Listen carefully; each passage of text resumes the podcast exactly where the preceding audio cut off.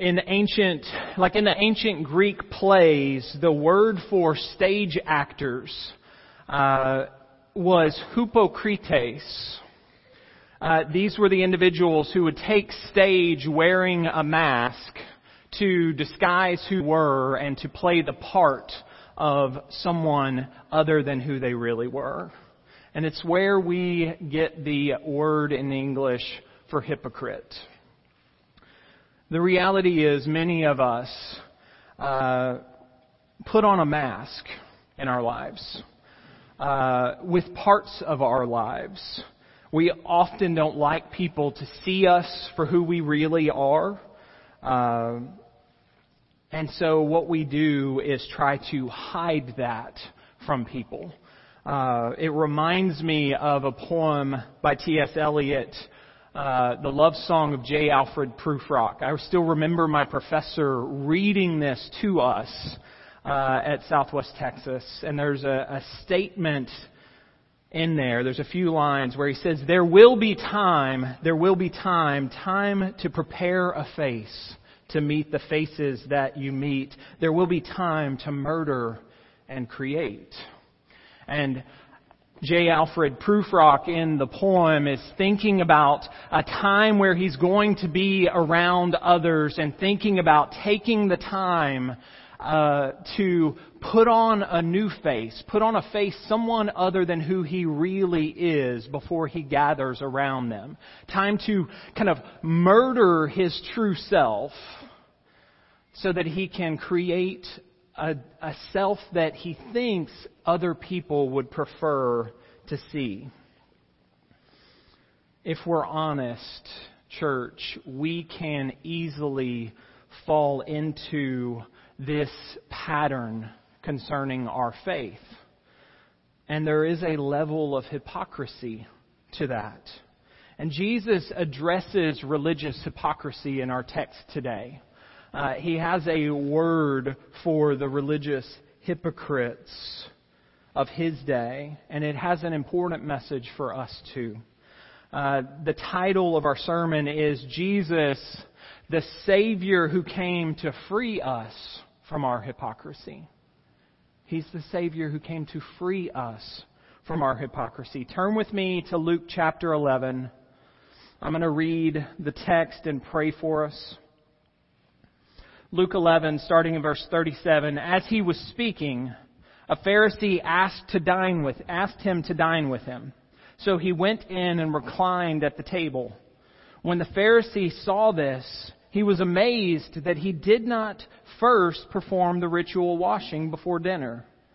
But the Lord said to him, Now you Pharisees clean the outside of the cup and dish but inside are full, you are full of greed and evil.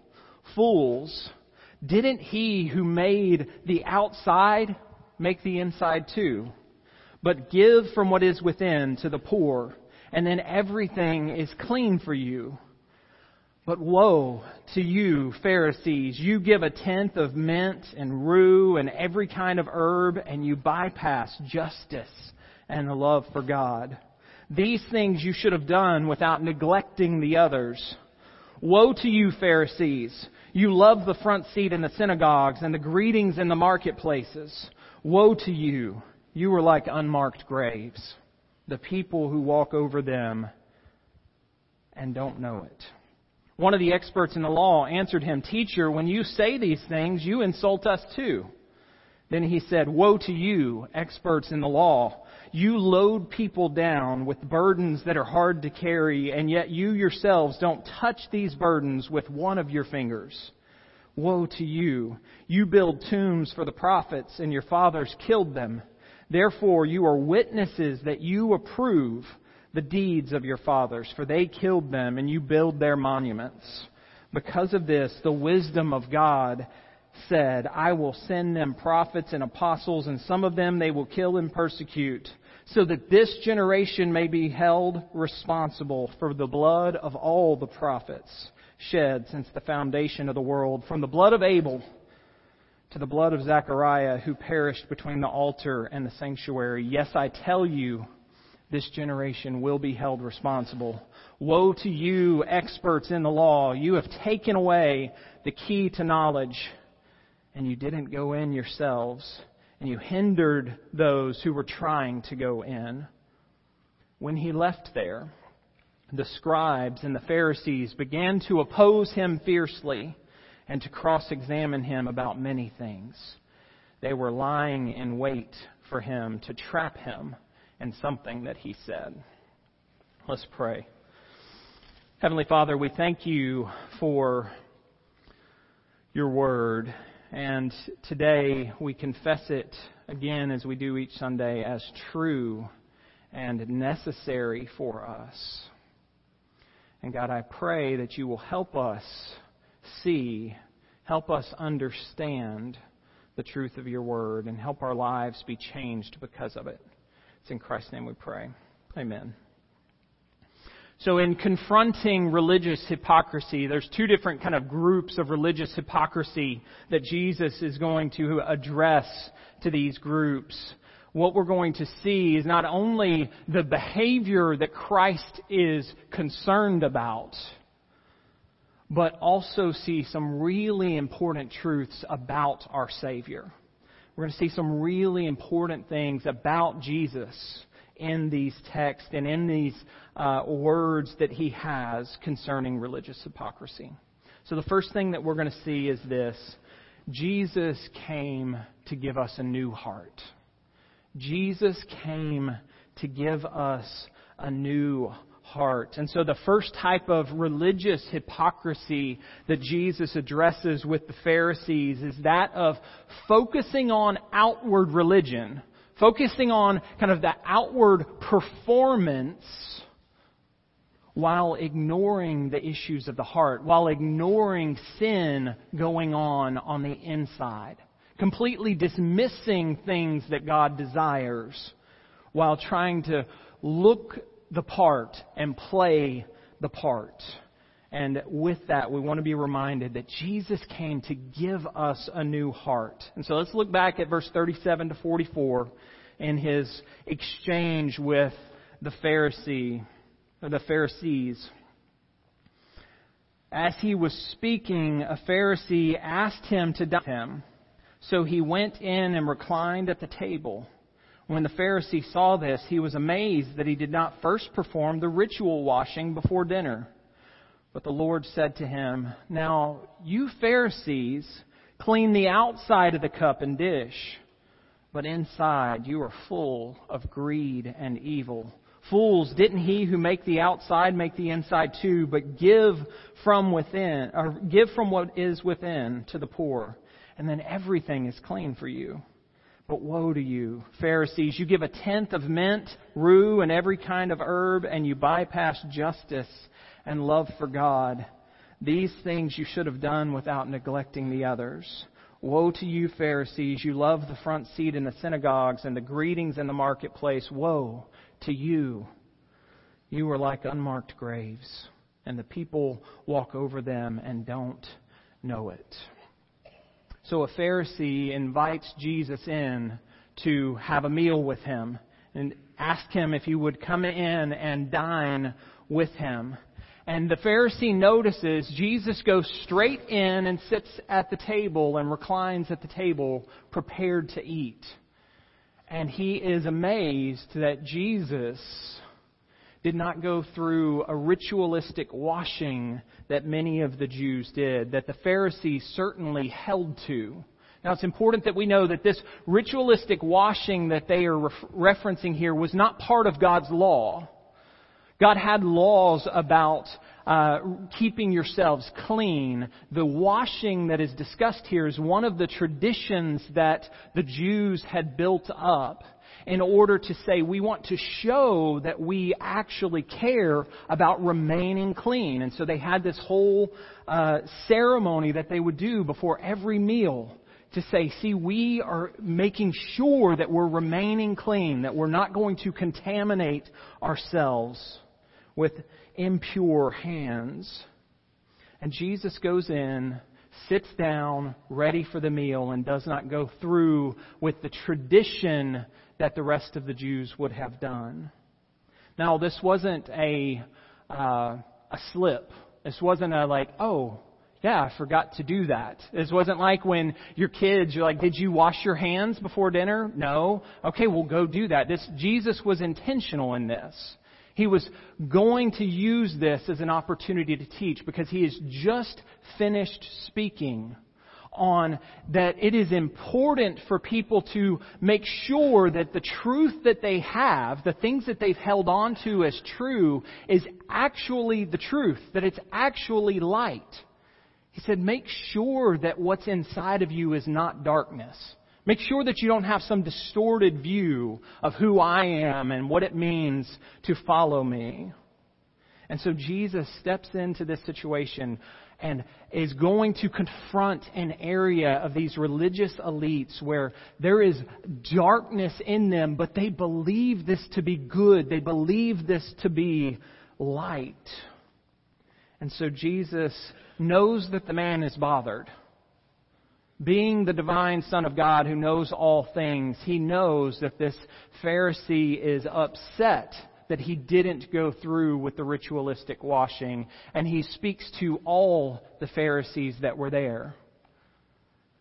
You know, you Pharisees, you do a really good job of focusing on the outside. You do a really good job of cleaning yourself up on the outside, and yet you could care less about the sin that's ravaging you on the inside. You could care less about the sin that is controlling you in your heart. And he mentions in verse 39 uh, you're on the inside, you're full of greed, you're full of evil. And he says, Don't you see what's wrong with that? The God who cares about your outside certainly would care about the inside too. God wouldn't want you to say, well, we'll focus on this thing that God would desire and we're going to ignore this other. Right? He, he says that God made the outside and the inside. He cares about what's going on in your heart. He cares about the greed that's in there. He cares about the wickedness that is in there. And he says, Give from what's within to the poor, and then everything is clean for you. Now, that does not mean that giving to the poor is how we justify ourselves. That does not mean that if you're generous to people, then God will say, Well, I'll forgive your sins. What he's talking about, he has specifically said about this group of people, You are a greedy people. Greed rules inside of you. And so, if you want to demonstrate that you're actually clean, if you want to demonstrate that you've actually been made right with God, what needs to happen is you, your insides need to change. You need to become a generous person, not a greedy person. And that will be proof that you truly have been changed, that you truly are clean. And then he's going to move on into three woes for the Pharisees. These are expressions of sorrow, expressions of grief and regret for the judgment that will come on them because of their refusal to do what God wants them to do. And so the first of these is the fact that they're willing to tithe faithfully, they're willing to give faithfully to God, yet they ignore the injustice in their world.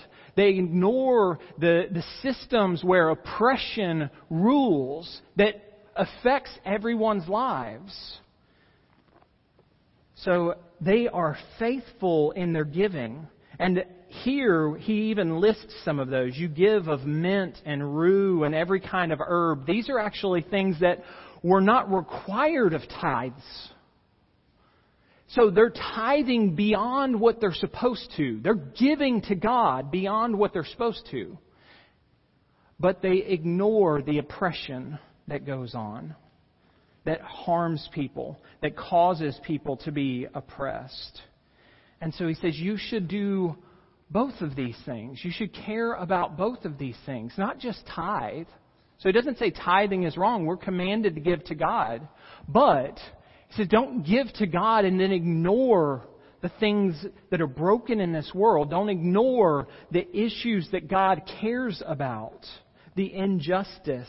Don't ignore the love of God that should be changing your lives and changing how you see others. So that's the first expression of grief over what's going on in their lives is you're faithful givers, but you could care less about injustice. And then the next sorrow that he expresses is they seem to be concerned about the things of God, but really they're caring more about status they're really in it for themselves. He says, You care about the front seats in the synagogue. You care about those greetings as you walk down the street, as you walk through the city, people looking at you and saying, Man, that's the guy.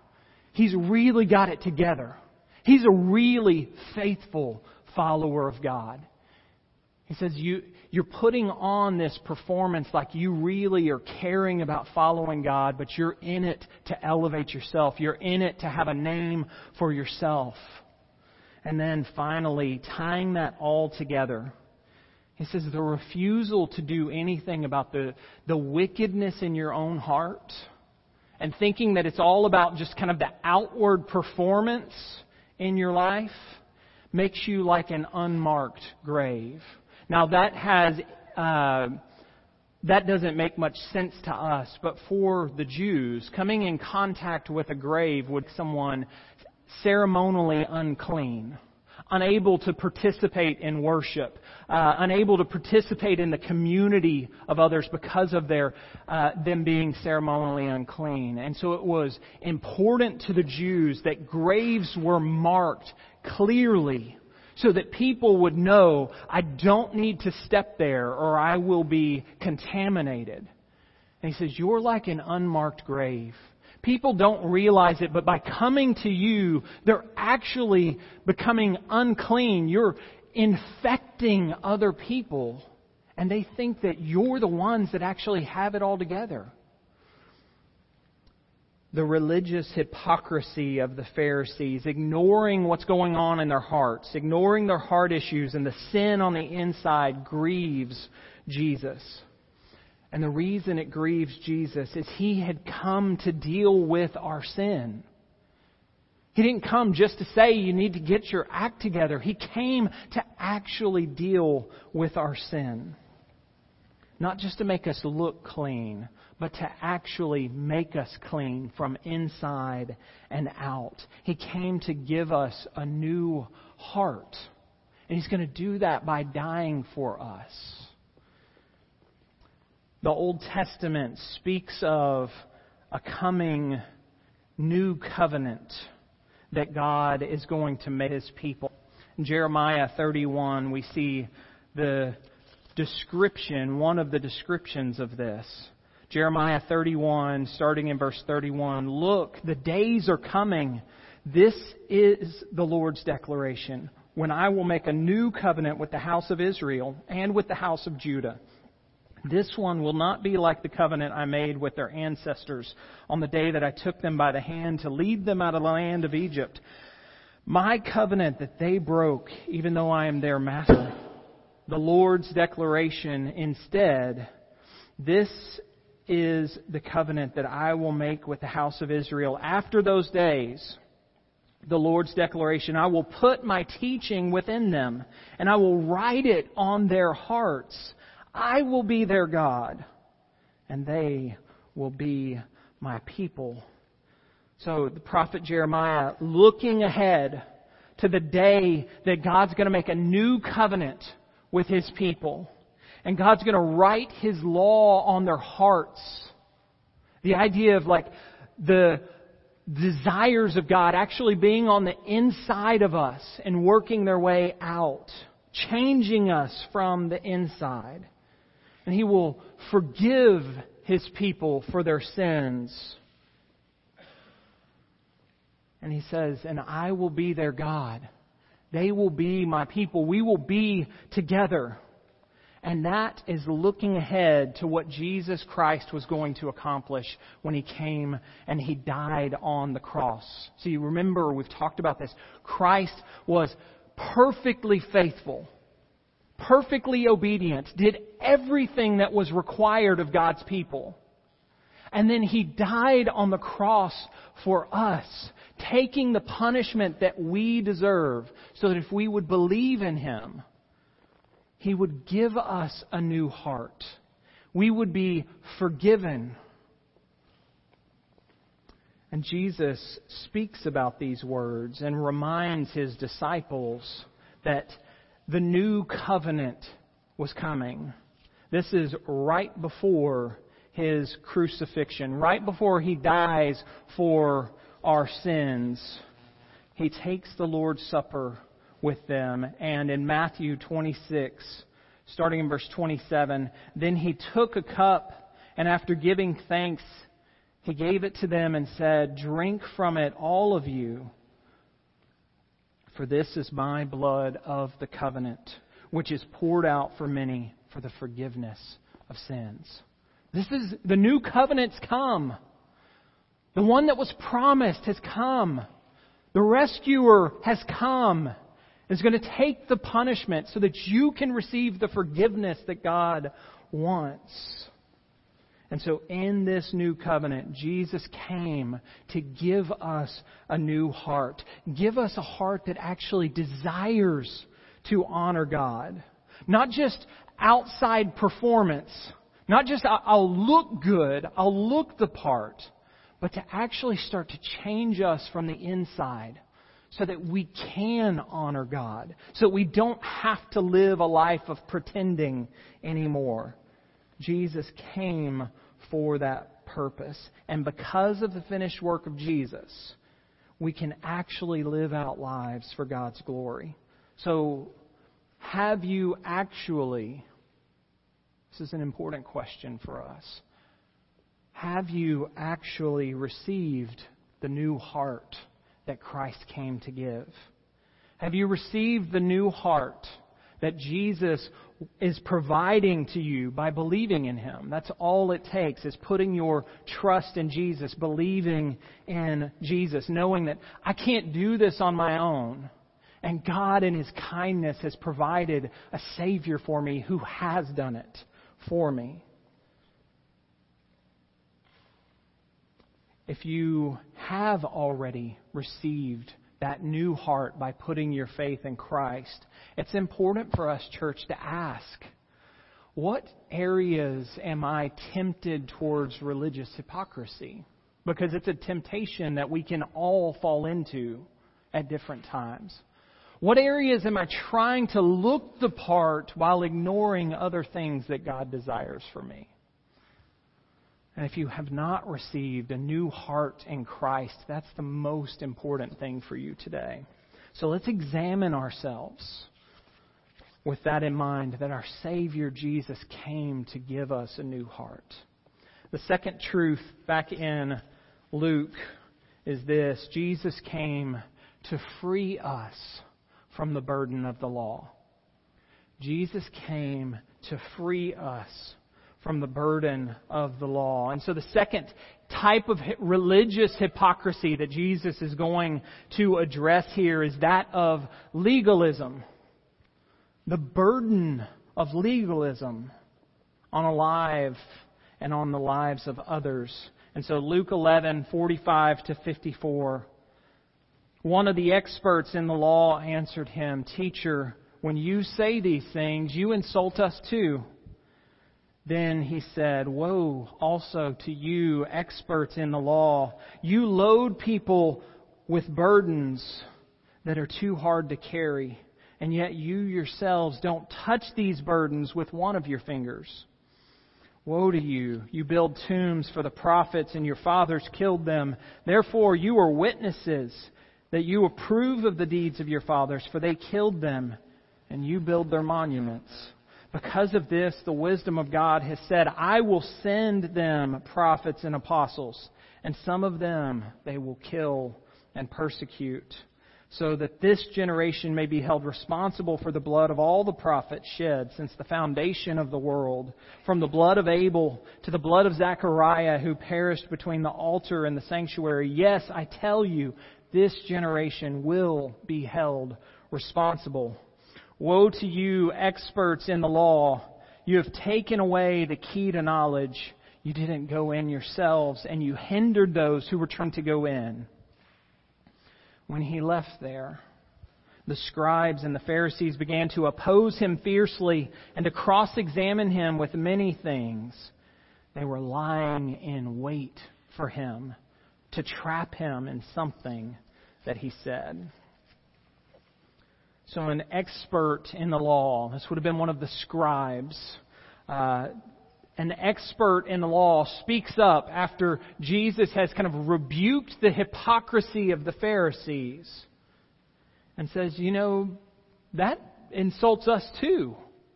Now, the scribes, the experts in the law, were the ones who had studied intently, deeply what the law said and then they're the ones over time who had built up the regulations around the law of this is how you can fulfill that. This is what that means, and you can't do this, and you have to do this, and you must do it this way.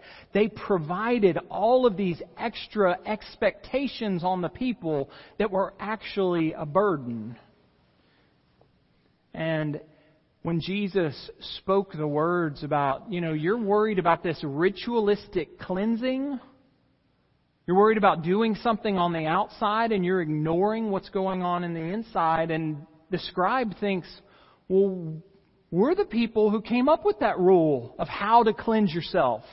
We're the ones who helped people figure that out. So, Jesus, you're insulting us. Might would have been better for him to not say that because now he's going to really speak to the scribe specifically about the hypocrisy that's going on in his life and the scribe's lives as a whole. And so he has three woes for the scribes. And the first of those is, You have burdened my people with rules and regulations that the law was never intended to do. You have weighed people down in a way that God does not desire. And not only that, you've perverted what the law says, but not only that, you do nothing to actually help people. You've burdened with them with something that they could never do, and then you don't lift a finger to actually help them try to live under that burden. And so, woe to you, scribes, for burdening my people with rules and regulations that God has never desired, God never intended.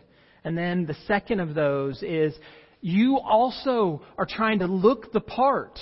You're trying to look like you care about the things of God. And so he references, you know, scribes, you've worked really hard to build these monuments for the prophets that your ancestors killed the, the messengers that God had sent to the people and they killed them, and you build up these beautiful monuments and you make it look like you care about the things of God. But in reality, you're just like your ancestors. And he goes on to say, and that's why God has said, I'm going to send these people prophets too. And I'm going to send these people apostles, and they are going to do the exact same thing that their ancestors did. They're going to kill the people that God has sent to them. And he says, You're going to face the judgment. You're going to face the punishment for all of them because you're doing the exact same thing, and not only that, worse, you're rejecting the promised one. Right? They're rejecting Jesus, the Son of God that had been promised. And he says, You're going to be responsible for the blood of all the prophets that has been taken throughout history. And then, third, woe in verse 52. This has to uh, really strike a nerve for the scribes. For someone who has studied so much, for someone who has worked to really know the law of God and really understand what the law of God says, you don't really know it.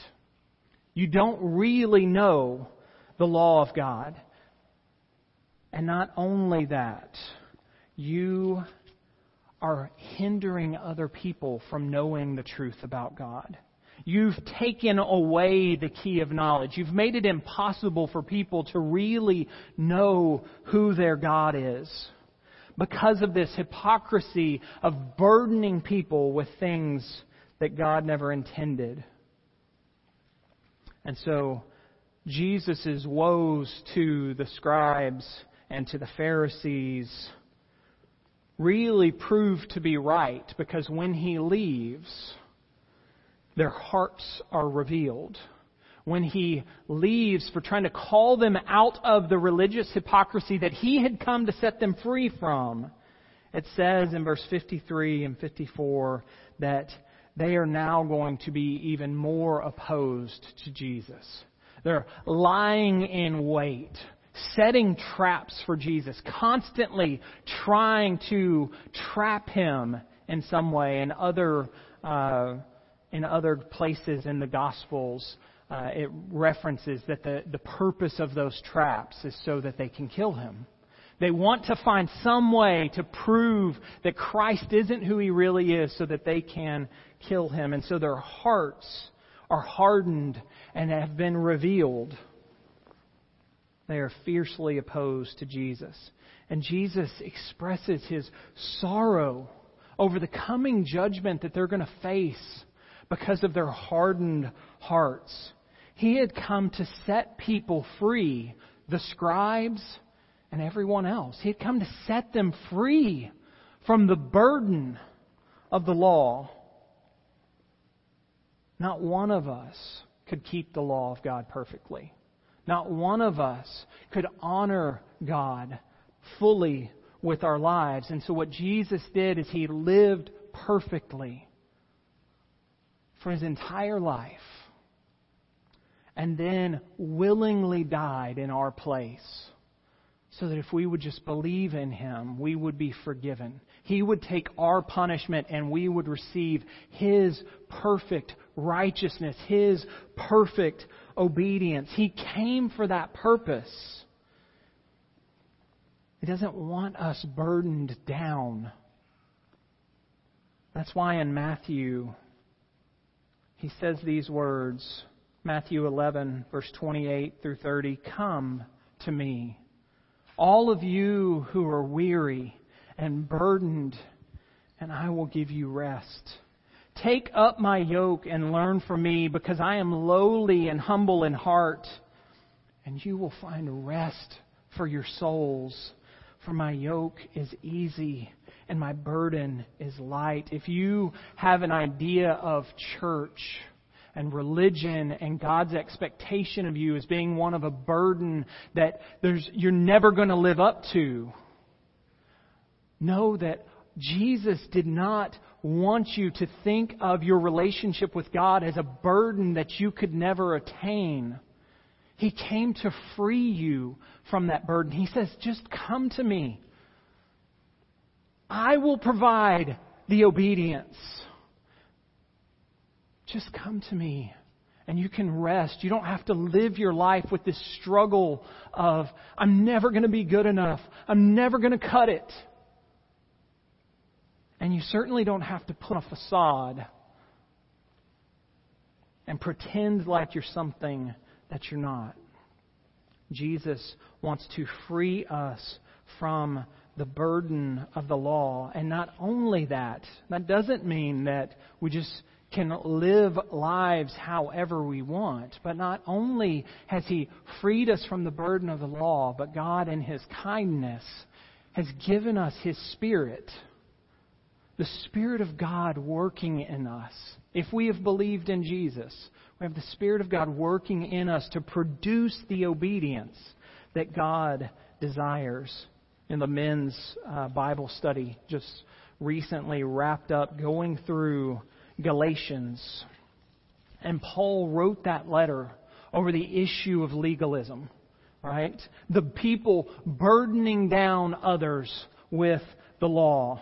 And so in Galatians 5, I'm not going to read the, the, the, whole chapter talks about these things. I'm just going to read a few of the verses.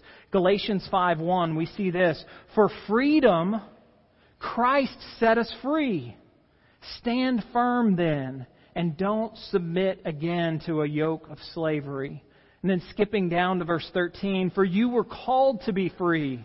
Brothers and sisters, only don't use this freedom as an opportunity for the flesh, but to serve one another through love. And then to 16, I say then, walk by the Spirit, and you will certainly not carry out the desires of the flesh. Jesus set us free. And Galatians 5:1 says he did that so we would be free. He wants that for us. He doesn't want us burdened down with this. This idea of I've got to work really hard or God's not going to approve of me. Jesus came and died for us so that we didn't have to think I've got to I've got to do enough for God to love me. Not so that we would do whatever we want after trusting in Christ, but so that we wouldn't have to think of it as this is how I'm made right with God. And we can start letting the Spirit of God actually change us. Change us and give us the, like, help us live in this new life. Help us live with this new heart that's desiring to honor God. The problem for us is we often slip back into thinking this is how God must approve of me. I'm, killing it today. God must be really happy with my behavior today. I love how Jared Wilson speaks about the good news of the gospel. And he says, The gospel does not demand get to work, it announces it is finished. Christ's final words on the cross it's finished. And so the good news of the gospel isn't, okay, I've, I've done what's necessary to get you saved, but now you got to work really hard to make sure that you stay saved. That's not the message of the good news of the gospel. That wouldn't be good news. The good news is the work's finished. Christ did everything that was necessary for your salvation, and you can just receive that if you would believe in Him. So, do you have a performance based view of faith? The one where either you burden yourself thinking, I'm, I'm really trying to make sure God loves me uh, I'm really trying to, to show God how good I am. Or maybe a performance based view of faith where you're burdening down others with expectations that God never intended for them. That was never God's desire for us to be burdened by his expectations. And that's why he sent his son, Jesus, as our Savior. And that's why he's given us his Spirit, if we've trusted in Jesus, is to help us follow in obedience, to help us live out the life that God is calling us to. If you haven't accepted Christ today, if you have not trusted in Jesus for your salvation, would you believe in him today? And if you would, God's Word says He will give you a new heart. He will start to actually change you. You'll be forgiven. You'll be adopted as a son and daughter of God. No more putting on a performance. No more putting on a face to look like you've got it all together while ignoring other things going on in your life. We can just rest in Him, and you would be able to do that if you would believe in Him. And, church, as we assess ourselves in this, let's ask ourselves are we really resting in the finished work of Jesus? Are we really resting in that? Are we also relying on the Spirit of God to change us into the people that God wants us to be? We're not left on our own to try harder. We've got the Spirit of God working to change us. And so are we relying on the Spirit of God to produce in us these desires that God has for us? Or are we just trying to score some religious points so that maybe God will say, well, they did enough good? That's not His intent for us. So let's rest in Jesus and let's rely on the Holy Spirit to empower us to live the way that God desires us to live. We can do that for His glory. Let's pray. Heavenly Father, we thank you for your love and care. We thank you for your word. God, help us recognize areas that we are tempted towards or that we are actually walking in hypocrisy.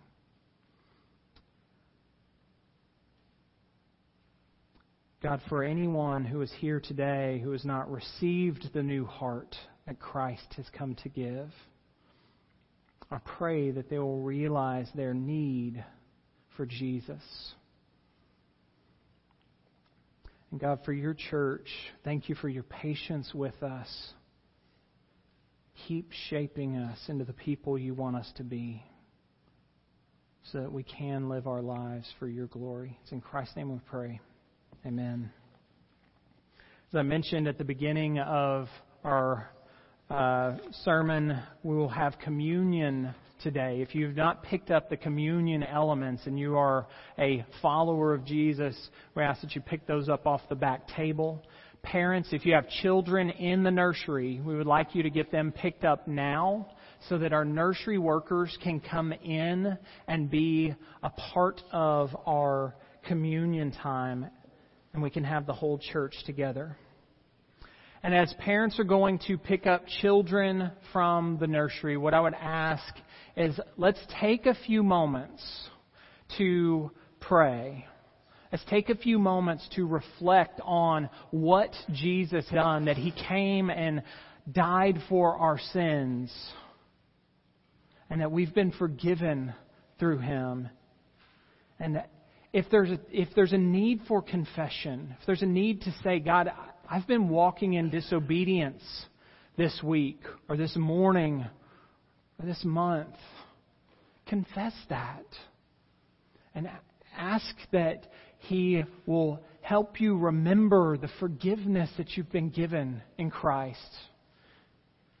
Kathy's going to play for us for a few moments to allow us time to pray and reflect on, uh, on our time of communion and the forgiveness we have uh, in Jesus. And after she plays for a little bit, Cody's going to come up, Cody Walker is going to come up and lead us in our communion message today.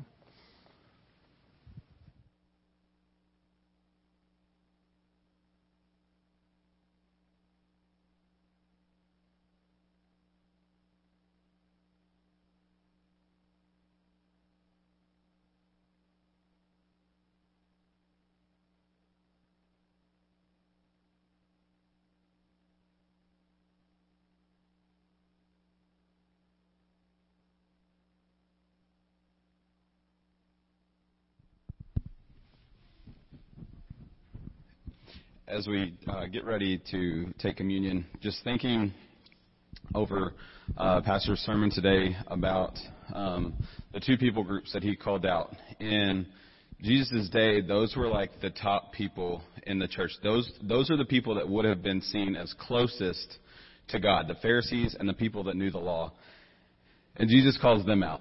Um, and I don't know about you, but I don't consider myself to be the closest to God. And if they got it wrong, um, how easy is it for us to also get it wrong? And so I, I really am thankful that God sent Jesus. Um, in uh, 252, when we, we talk about the Israelites, um, I say that their their their whole structure of the Old Testament is like a roller coaster. Um, they go through highs where they're honoring God and they're close with God, and everything's going good for them. And then they're like, ooh, look at us. We got this. And then it tanks and someone comes in and takes over because they took their focus off of God. And then they cry out to God, God, we need your help. God provides for them. They get back up on a high and then they're like, ooh, we got this. We don't need God. And then they tank and it's just a continual thing because for them in the Old Testament, it was about the law and what they were able to do. But for us, as Pastor mentioned this morning, it's Jesus. It's nothing that we do, which I'm so thankful because the sins that I commit, there's no way that I could be with God, that I could have a relationship with God because He's perfect and He's holy. But because of Jesus, I'm a new creation. And as he was talking about his points today, I thought of um, 2 Corinthians, where Paul's talking to the um, Corinthians, and in chapter 5, um, starting in verse 16, he says, From now on, then we do not know anyone from a worldly perspective. Even if we have known Christ from a worldly perspective, yet now we no longer know him in this way. Therefore, if anyone is in Christ, he is a new creation. The old has passed away, and see, the new has come. Everything is from God, who has reconciled us to himself through Christ, and has given us the ministry of reconciliation. That is, in Christ, God was reconciling the world to himself, not counting their trespasses against them, and he has committed the message of reconciliation to us. So, to piggyback off of what Pastor said, the, the most religious people got it wrong. But according to Paul and according to Jesus, it's not anything we do. It's from, everything is from God. It's from God. God is the reason that we're able to be with Him. Because He sent Jesus. He did it through Christ, it says. And it says we no longer see it through a worldly perspective. So the Pharisees, who wanted that outward appearance, how many times do we want to look good? Oh, look and see, I did this. Look, I did this, but it's the inside, as Pastor said. And also, for smarts, uh, look at how much I know. Again, that's, that's, those are worldly things. And Paul's saying, we don't know anything from a worldly perspective anymore. Even if the people there knew Jesus when he was alive on earth, they're like, it's not the same. You don't know him as that person. He's the Savior now. He's the Savior. Your heart is changed. You have been reconciled. You have been saved because of God. So as we take that, that I, I really like that this morning of it's it's Jesus because how many times are we like the Pharisees and how many times are we like the scribes where we think, oh, I look good, ooh, I know all this stuff, I must be good, but it's not that um, because we'll never measure up. It's through Jesus. So um, as we get ready to take, um, I'll read from Matthew 26, verses 26 through 28, which Pastor did read this morning, but I'll read that again. He says, it says, As they were eating, Jesus took bread, blessed it, and broke it, and gave it to the disciples, and said, Take and eat it. This is my body. Then he took a cup, and after giving thanks, he gave and said, Drink from it, all of you. For this is my blood of the covenant, which is poured out for many of the forgiveness of sins. But I tell you, I will not drink from this fruit of the vine from now on until the day when I drink it new with you in my Father's kingdom. After singing a hymn, they went up to the Mount of Olives. All right, so as you uh, take your bread, so remember this is his um, Jesus, representative of Jesus' body. So if you'll take your bread, this is the body of Christ given for you.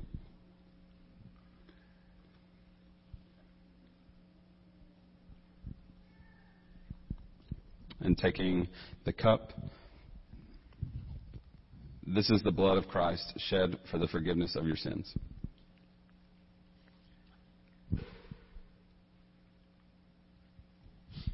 God, I just want to come to you and um, thank you for allowing us um, to have a chance to have a relationship with you and to be with you and to know you through Jesus. Thank you for sending him, um, the perfect um, sacrifice um, to be our Savior. I pray that um, as we reflect on communion, that we'll remember the greatness and faithfulness that you have towards us. In your name I pray. Amen.